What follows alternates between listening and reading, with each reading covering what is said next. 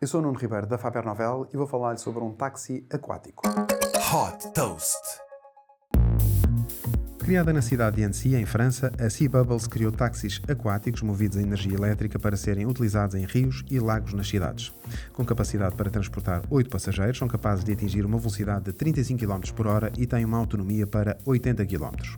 Suportados por um sistema de mobilidade urbana on-demand, os clientes podem chamar estes táxis aquáticos para a doca onde estão através de uma aplicação.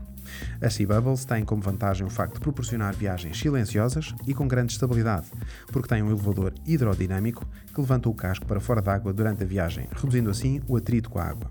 Outra das grandes vantagens é a componente sustentável. Os veículos são elétricos e as baterias são carregadas nas docas com eletricidade proveniente de fontes de energia cem por cento renováveis.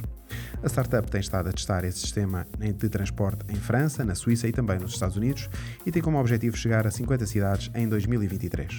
Desde que foi fundada em dois mil e dezasseis, a SeaBubbles já captou dez milhões e seiscentos mil euros.